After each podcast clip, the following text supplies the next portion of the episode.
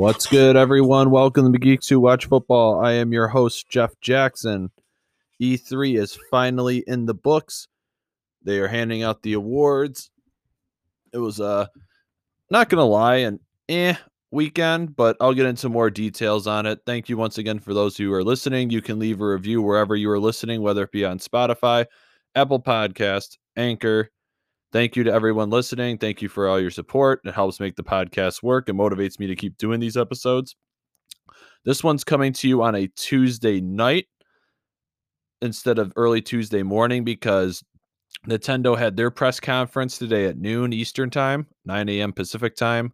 In addition, there was a couple of other small studios still wrapping up, like Bandai Namco, showing their one freaking game, House of Ashes, which I'm I'm a fan of the Dark uh, Pictures anthology, but I you don't hold a press conference for that game alone. Like, come on, Bandai Namco. I thought we'd see some Elden Ring in that conference, but that was earlier in E3. So I did my prediction episode a week ago, and now I'm going to react to what we had. We had Microsoft, we had Bethesda kind of as a cross show because Microsoft recently acquired Bethesda. We have Ubisoft, which had a couple of intriguing games. No Prince of Persia.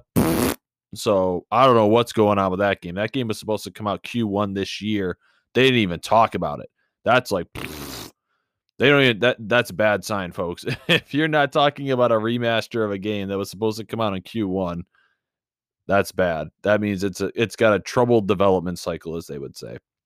I'm gonna go over my initial thoughts on E3, what I think of it, winners, losers, you know, but overall, I would say the winners of E3 was 2022.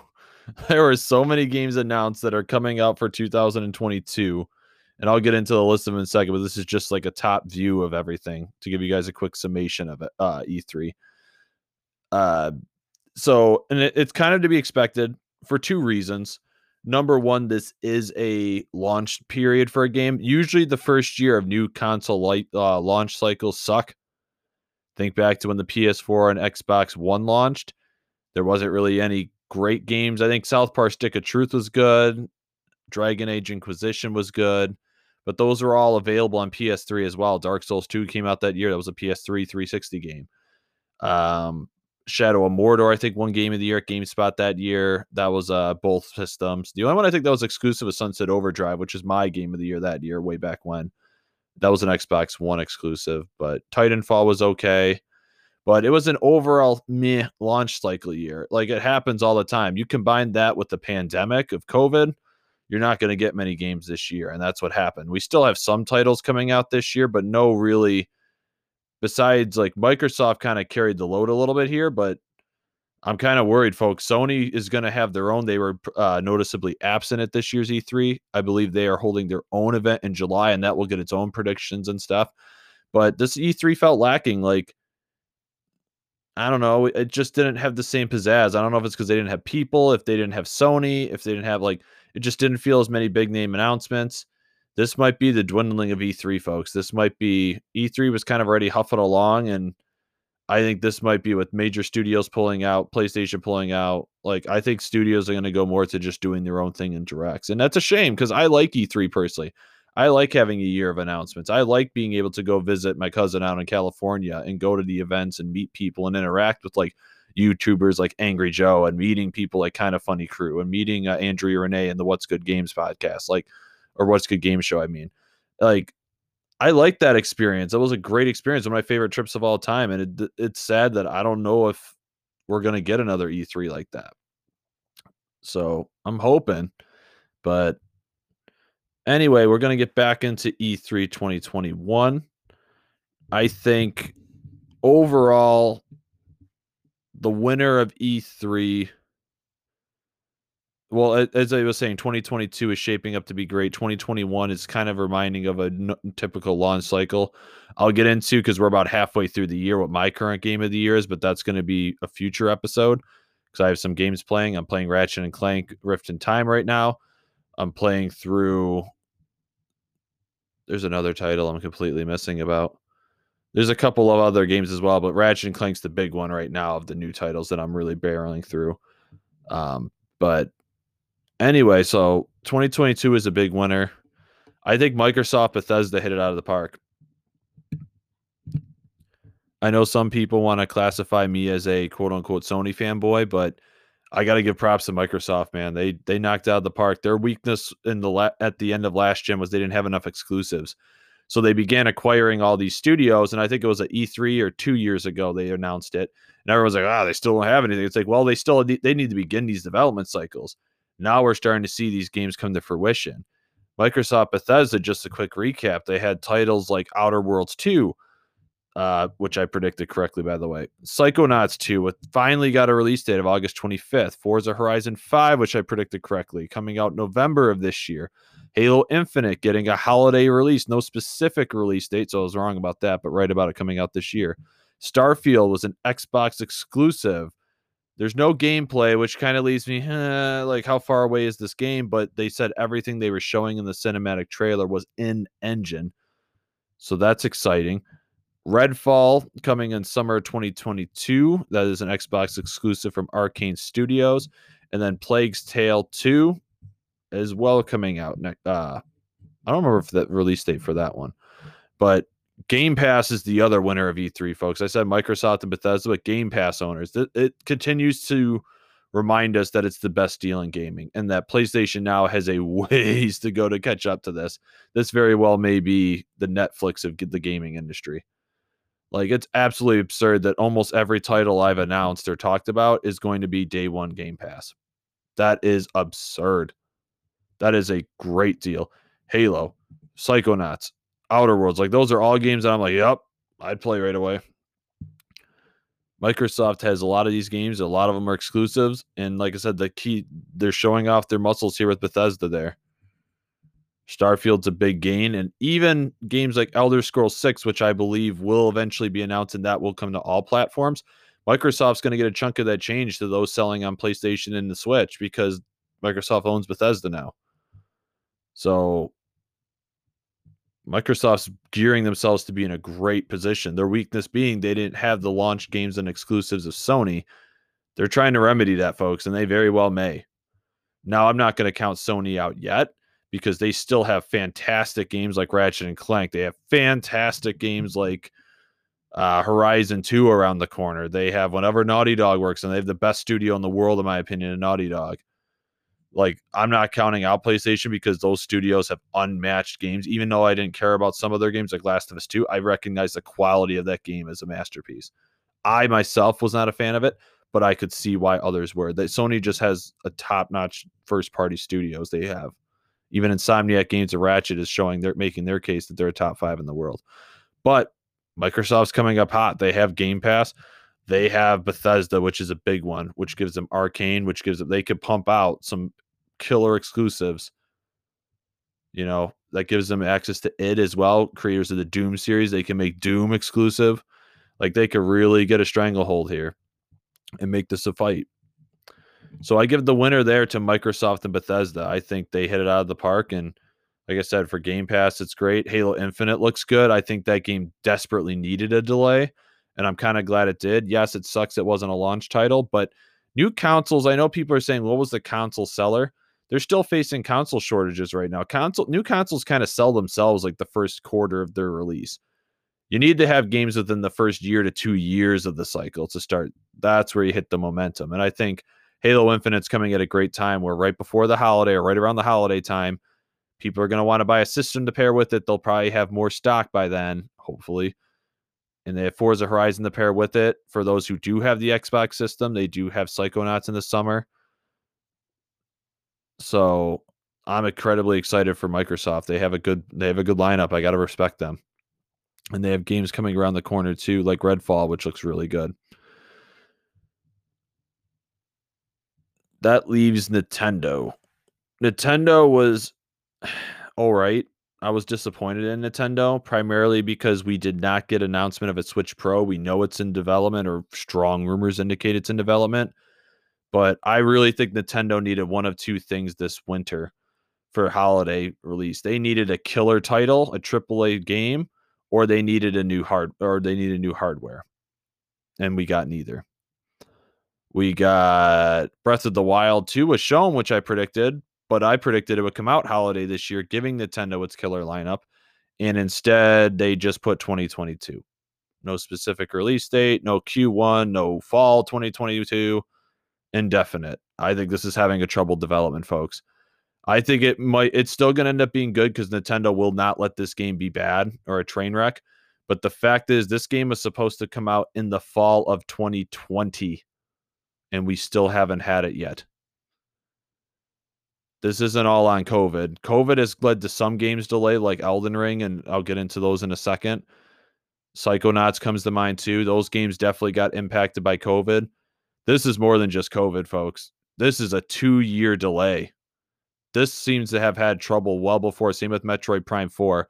This seems to have trouble well before COVID. COVID probably amplified and didn't help it, but these games are having trouble developments, folks. I don't know what the hell is going on in Nintendo, but it would have been huge. Imagine if PlayStation and Xbox still continue to have shortages if they still had shortages with their systems, you got to get your kids something for Christmas, right?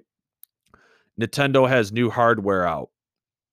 Switch Pro. In addition to that, they have a AAA game. Bam, Breath of the Wild 2. They would be killing it. I mean, I know they're already selling like gangbusters, but they would be killing it this year if they did that. Even if they had just the Switch Pro, I think that would have made a huge impact this holiday. And we still might get a Switch Pro this year. I'm getting ahead of myself. We know we won't get Breath of the Wild 2 this this year.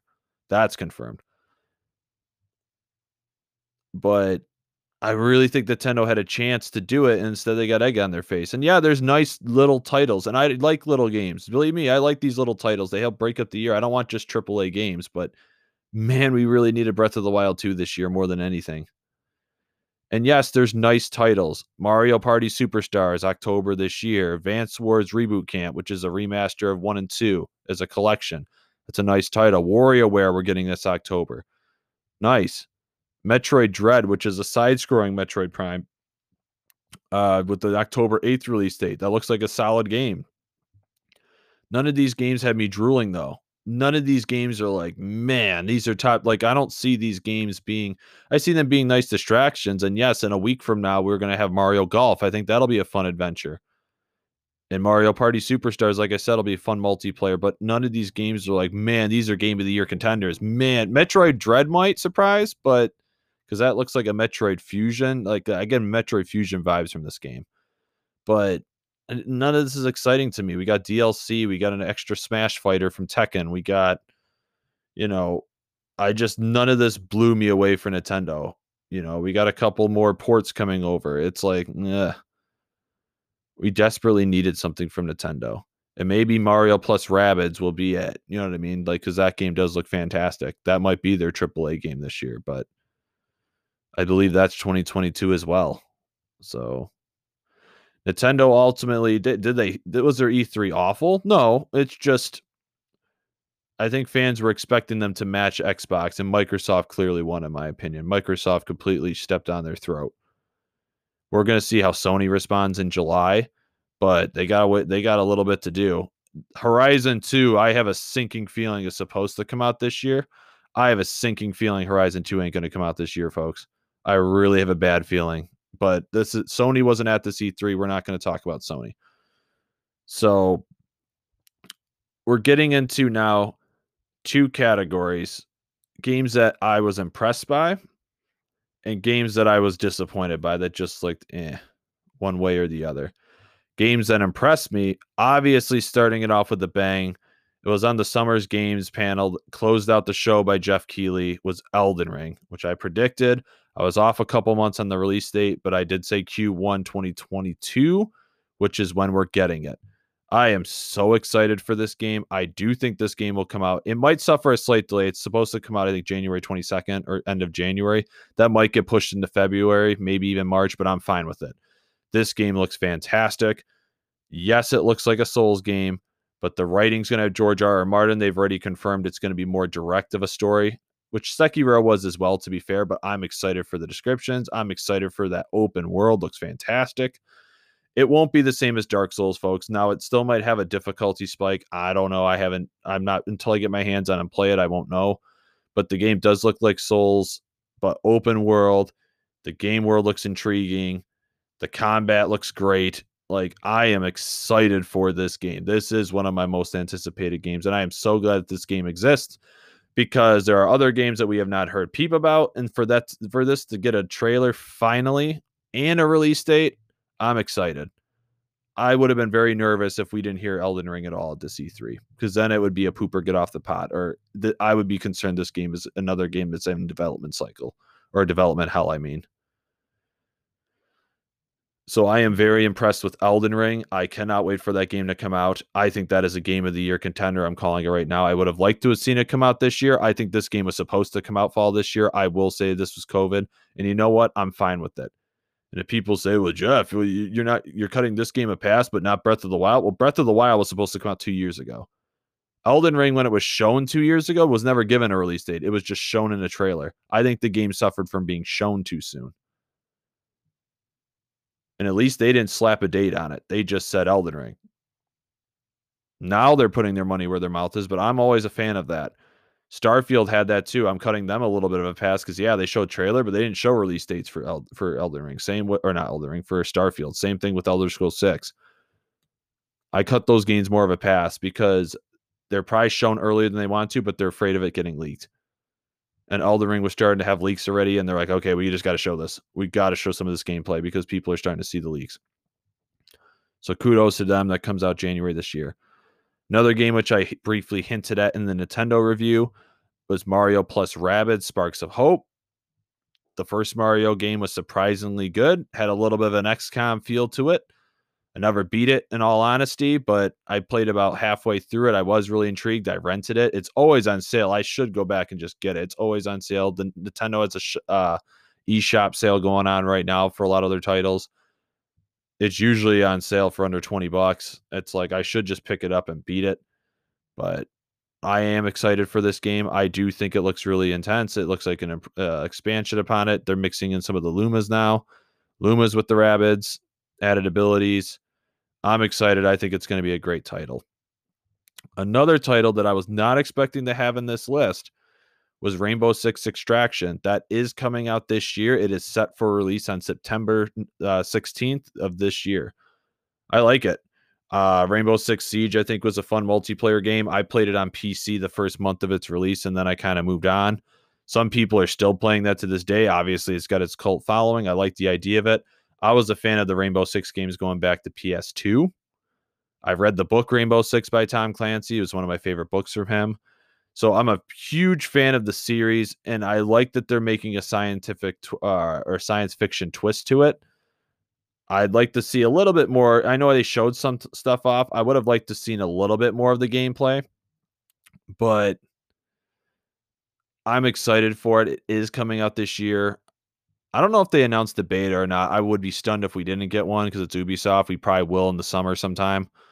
But I'm I'm excited for this game, believe it or not. And I I you know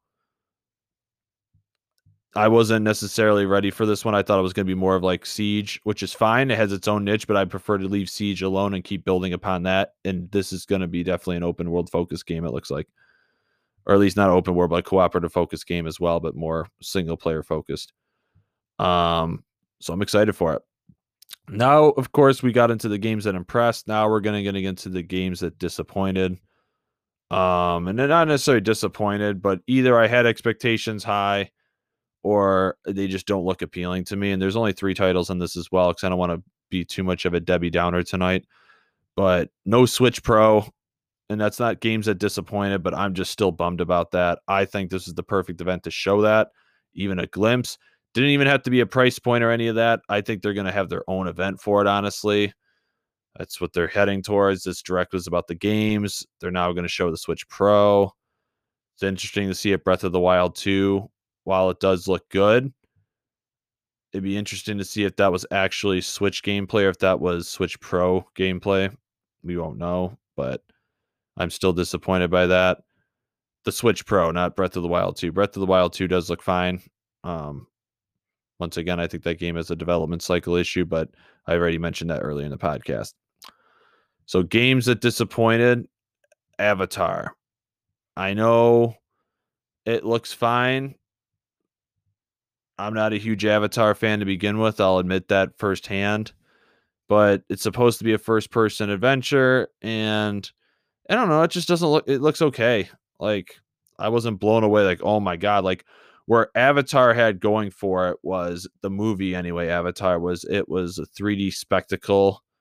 It really brought people into the theaters. It wowed you with the visuals, even if the story was ho hum and average. This one, I'm sure it might be fine. It looks like it's early in its cycle, but I'm like, eh, it doesn't blow me away. I'd like to see more action, more set pieces, more, you know, just more everything. But we, we might get that later on. This might have just been a quick reveal to get it out so nobody spoiled it or leaked it. And then we're going to see more. So for right now, though, I'm standing my opinion where I'm like, eh. Guardians of the Galaxy is the next game that disappointed me. Made by Eidos Montreal, aka the same studio that worked on Deus Ex. This was shown at Square Enix's press conference. And I'm not going to lie, I was eh on it. The story looks fine.